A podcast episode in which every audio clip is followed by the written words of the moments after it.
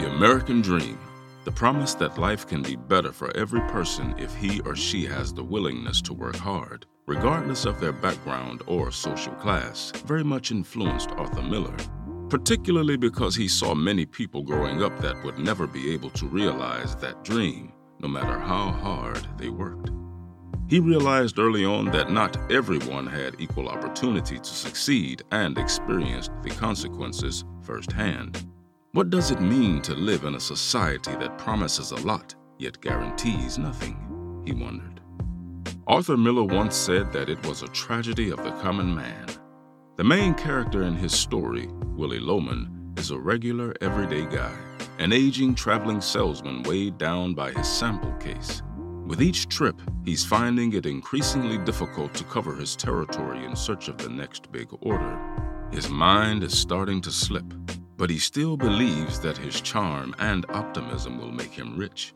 Nonetheless, the realities of life haunt him. For starters, he's ashamed that he can't pay the bills. And then there's the issue of being unfaithful to his wife. And furthermore, as he turns to his memories and delusions to combat any feelings of failure, he begins to lose touch with reality. In Willy Loman, Arthur Miller created a tragic hero 20th century style. Welcome to House of Words, a podcast about writers, tragedies, and the death of the American dream. I am your host, Jason Nemore Hardin, and today we explore the origins of Arthur Miller's play, Death of a Salesman.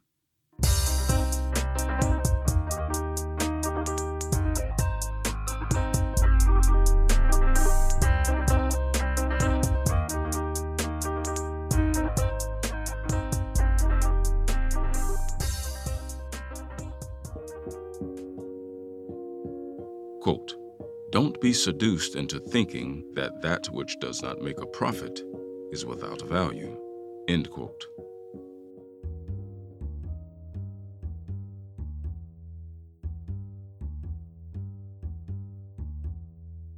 The seeds of Death of a Salesman were planted decades before Arthur Miller stepped into his cabin to begin to write it. And before that, its creator had to come to be. Arthur Miller was born on October 17, 1915, in Harlem, New York City, as the second of three children of Augusta and Isidore Miller. His father was a salesman turned owner of the Miltex Coat and Suit Company, which was thriving enough under his management to provide the family with a spacious apartment on 110th Street in Harlem, a country bungalow, as well as a limousine and a driver. Selling was in the air through my boyhood, Arthur would later say. The whole idea of selling successfully was very important. But just as he was entering his teens, his father's business was wiped out by the Wall Street crash of 1929. The family lost nearly everything and was forced to move to Gravesend, Brooklyn. Isidore's response to this was silence and sleep. My father had trouble staying awake, Arthur would later comment. And while his father dealt with failure by escaping it, his son's response was anger. He had to postpone going to college for two years until 1934 because, as he said, nobody was in possession of the fare. He, however, understood perfectly well that it was not his father who angered him, but rather his failure to cope with the collapse of his fortunes.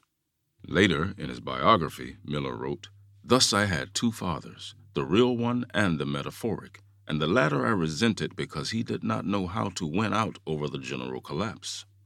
Now, due to his family lacking the funds to send him to college after graduating in 1932 from Abraham Lincoln High School, he worked several menial jobs in order to pay for his college tuition at the University of Michigan. He majored in journalism and worked for the student newspaper, the Michigan Daily, as well as the satirical Gargoyle humor magazine. Also during this time, he wrote his first play, No Villain. He soon switched his major to English and subsequently won the Avery Hopwood Award for No Villain. The award brought him his first real recognition and led him to consider that he could have a career as a playwright. It's clear that the Depression and the after effects of World War II influenced Miller to write plays about vulnerable, everyday people working and struggling to get ahead. He would later say, I think the tragic feeling is evoked in us when we are in the presence of a character who is ready to lay down his life, if need be, to secure one thing his sense of personal dignity.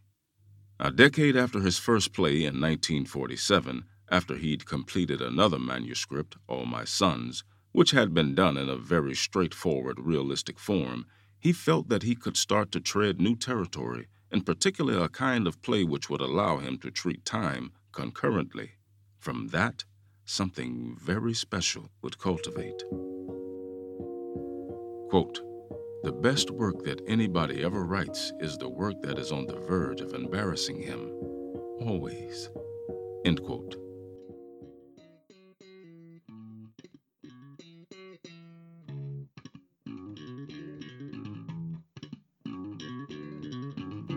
It was during an April weekend in 1948 when Arthur Miller, at the time 33 years old, began work on the cabin he had suddenly felt compelled to build.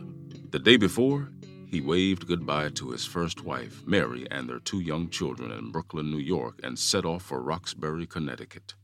There he intended on building a cabin on a hillock just behind the colonial house he had recently purchased for the family and which stood at the aptly named crossroads of Tophet, another name for hell, and gold mine.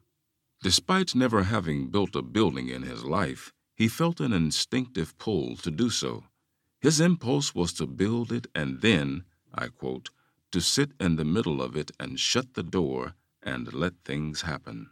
And in the crux of hell and heaven, he got to work. Now, as he embarked on the challenge of building the cabin, he kept telling himself that as soon as he got the roof on and the windows in, he would start on the play he had brewing in his head. Being spring, everything was starting to bud and the weather was beautiful. It seemed like the exact rebirth he needed.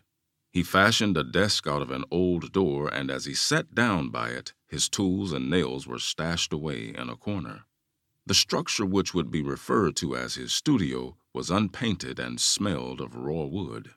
All he knew about the play at this point was that it would be centered on a traveling salesman who would die at the end, and two lines which were, Willy? It's all right. I came back. Now, he would later explain that these two lines captured the whole disaster that was the play in a nutshell, and as he worked away in the cabin, he kept repeating the lines like a kind of mantra. And the first act of the play proved to spill out of him the morning he began writing, he went on writing through the day. He then took a dinner break and went right back to writing, working until one or two in the morning. Possessed by the ideas flourishing in his mind, he didn't feel like he was writing the story, but rather that he was writing what he was hearing in his head, which he literally was. Like a stenographer, he would take down the dialogue that would spark in his mind. Elia Kazan, the play's original director, wrote in his autobiography that Miller hadn't written the play, he had released it. It had been inside of him, stored up, waiting to be turned loose. By the end of the session that first day, his throat was sore from talking and shouting out the dialogue. He also didn't realize until going to bed that night that his eyes burned. He had been crying throughout the intense ordeal. In that first day, he had produced, almost intact, the first act of Death of a Salesman, though it didn't yet bear the name at that time. He originally intended on calling it Inside of His Head. This was at a time when he thought of staging it where the curtain would go up and you'd see the interior of a skull. The thought was that the actors would be walking around inside of his head, but it later seemed too mechanical, so he gave up the idea. While writing the piece, he kept a notebook which chronicled the play's creation. In the end, it would be a 60 page long document which went in depth into the motivations and development of the characters. This notebook is now kept with other documents at the University of Texas in Austin, Texas. After that initial spur of creativity came a six week period where the writing slowed down immensely. It took much more of an effort to call forth the second act. The main challenge was to make the main character, Willy Loman, remember enough of his life and failures to make it so that it would seem feasible for him to take his own life by the end. In order to accomplish this, Arthur concluded that it would be wise to play around with the style and form of the play, one where the past and the present coalesced to form the dramatic arc, which had been something he had been wanting to do since the beginning of his writing journey. As he worked fervently through the plot and the characters, he used the notebook as a ballast. He would write, in every scene, remember his size, ugliness, remember his own attitude, remember pity. Willy longs to take off, be great. Willy wants his boys prepared for any life. Nobody will laugh at them, take advantage. They'll be big men. It's the big men who command respect. This was the way Miller would analyze the motives of the characters and flesh out their backstories.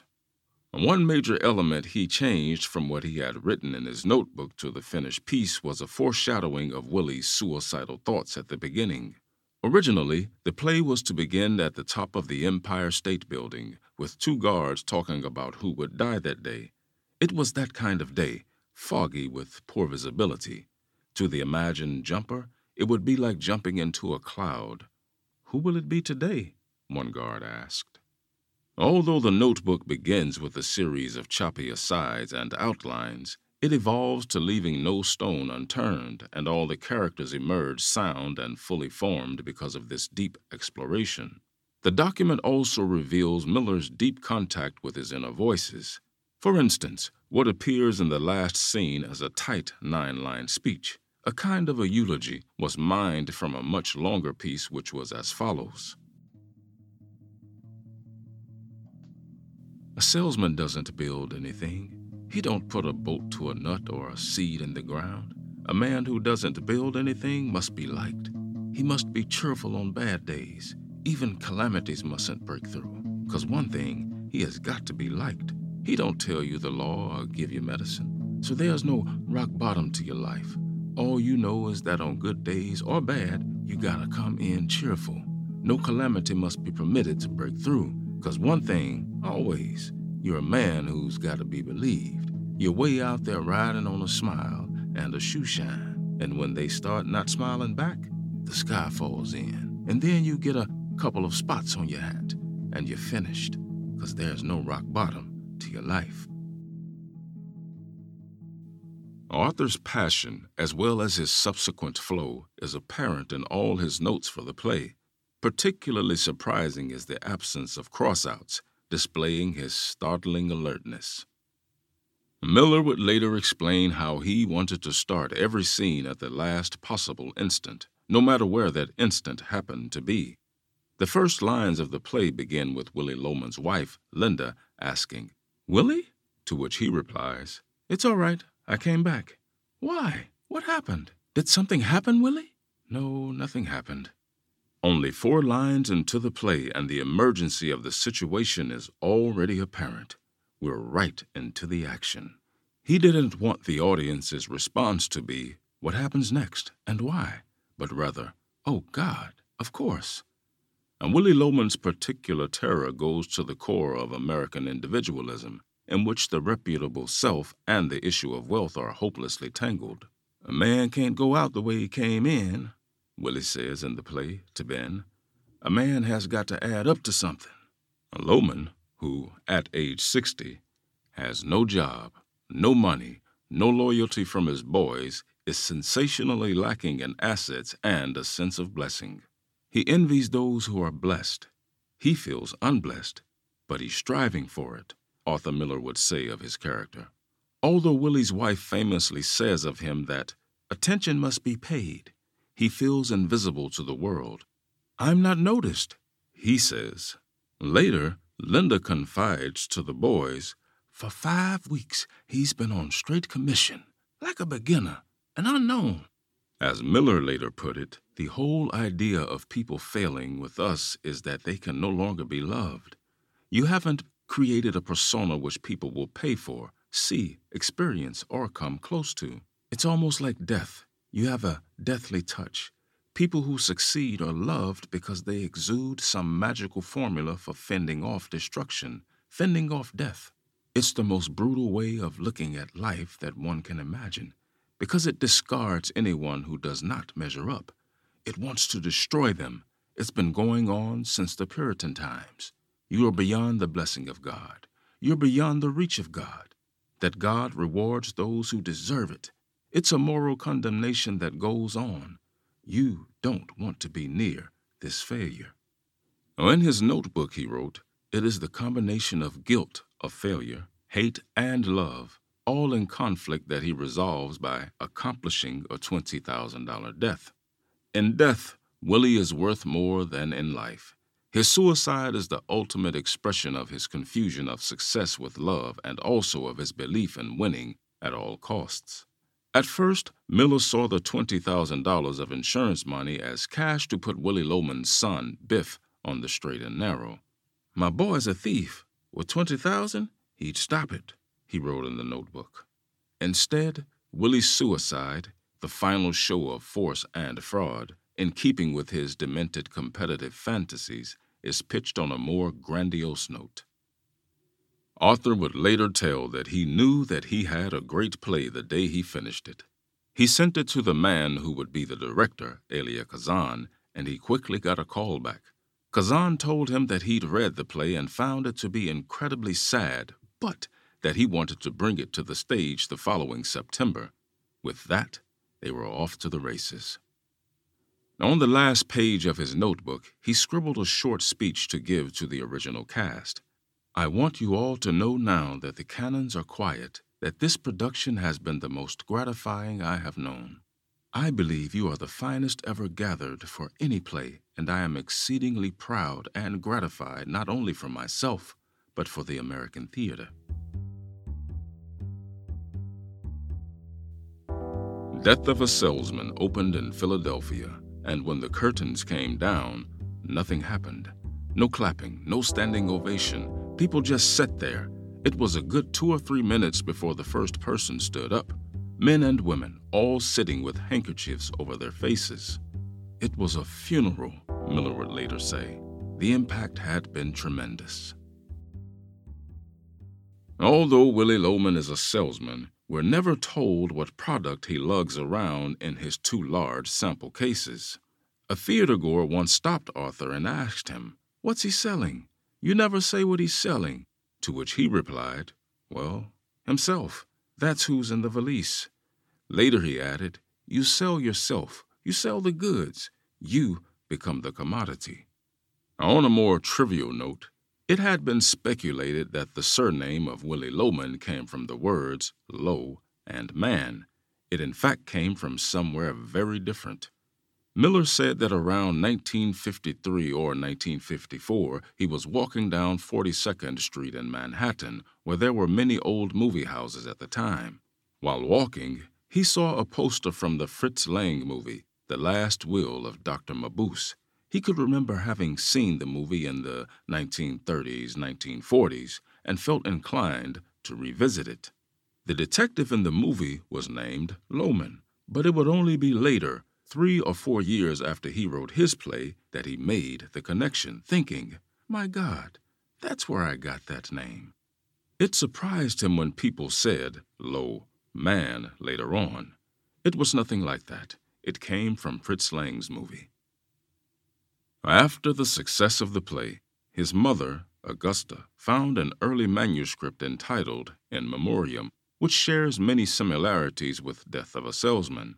In Memoriam was an autobiographical piece that Miller had written when he was about 17 years old. It concerned a Miltex salesman named Schoenzeit, who had once asked Arthur for subway fare when the young man was helping him carry samples to an uptown buyer. The real Schoenzeit killed himself the next day by throwing himself in front of the L train. This seems to be the most obvious origins of what would later become Willy Loman. Then, in 1952, while rummaging through his papers, he found a 1937 notebook in which he had made embryonic sketches of Willy, Biff, and Willy's second son, Happy. It was the same family, he said of the 20 pages of realistic dialogue. But I was unable in that straightforward, realistic form to contain what I thought of as the man's poetry, that is, the zigzag shots of his mind. Death of a Salesman caught the spirit of self aggrandizement being fed by what Miller called the biggest boom in the history of the world. Americans had struggled through the Depression, then fought a world war to keep the nation's democratic dream alive. That dream was, broadly speaking, a dream of self realization. America, with its ideal of freedom, challenged its citizens to see how far they could go in a lifetime. To end up big, as Willy says. By the mid 1950s, Arthur Miller was famous not only for his plays, but also for when he was called to appear before Senator Joseph McCarthy's House Un American Activities Committee. Just as other Americans had been subpoenaed, he too was asked to identify writers who he believed were communists. He stood his ground, held to his principles, and pretty much risked his career by refusing to name names. The result? He was convicted of contempt of Congress. The conviction was later overturned in 1958. Now, a theater critic at the time said that his refusal to cooperate showed the measure of the man who has written these high minded plays. Arthur continued to write plays, articles, film scripts, books, and speeches throughout his life, exploring the great political, social, and moral questions of our time. After a long life, he died on the evening of February 10, 2005, at the age of 89 of bladder cancer and heart failure at his home in Roxbury, Connecticut, right next to the cabin where he had built and created his masterpiece. His death marked the 56th anniversary of the Broadway debut of Death of a Salesman. Arthur Miller remains to be a giant of the American theater, and his play, Death of a Salesman, still resonates today with its validity and poignancy and still holds the aura of the flip side of the American dream. As usual, let me leave you with a final quote from the master playwright. If a person measures his spiritual fulfillment in terms of cosmic visions, surpassing peace of mind or ecstasy, then he is not likely to know much spiritual fulfillment. If, however, he measures it in terms of enjoying a sunrise, being warmed by a child's smile, or being able to help someone have a better day, then he is likely to know much spiritual fulfillment. End quote. Thank you for listening. I hope you've enjoyed this episode and will spread the word about the podcast. Once again, I have been your host, Jason Nemore Hardin.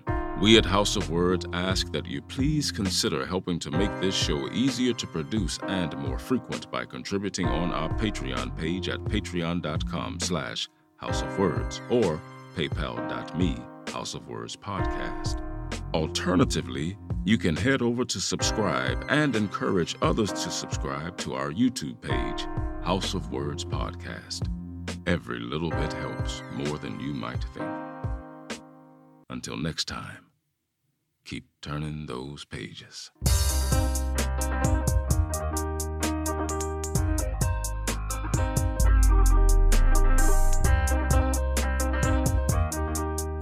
House of Words is written and produced by Cristo M. Sanchez, narrated and edited by me, Jason Nemore Hardin, and music by Creature Nine and Wood. All rights and ownership belong to Cristo M. Sanchez and Jason Nemore Hardin.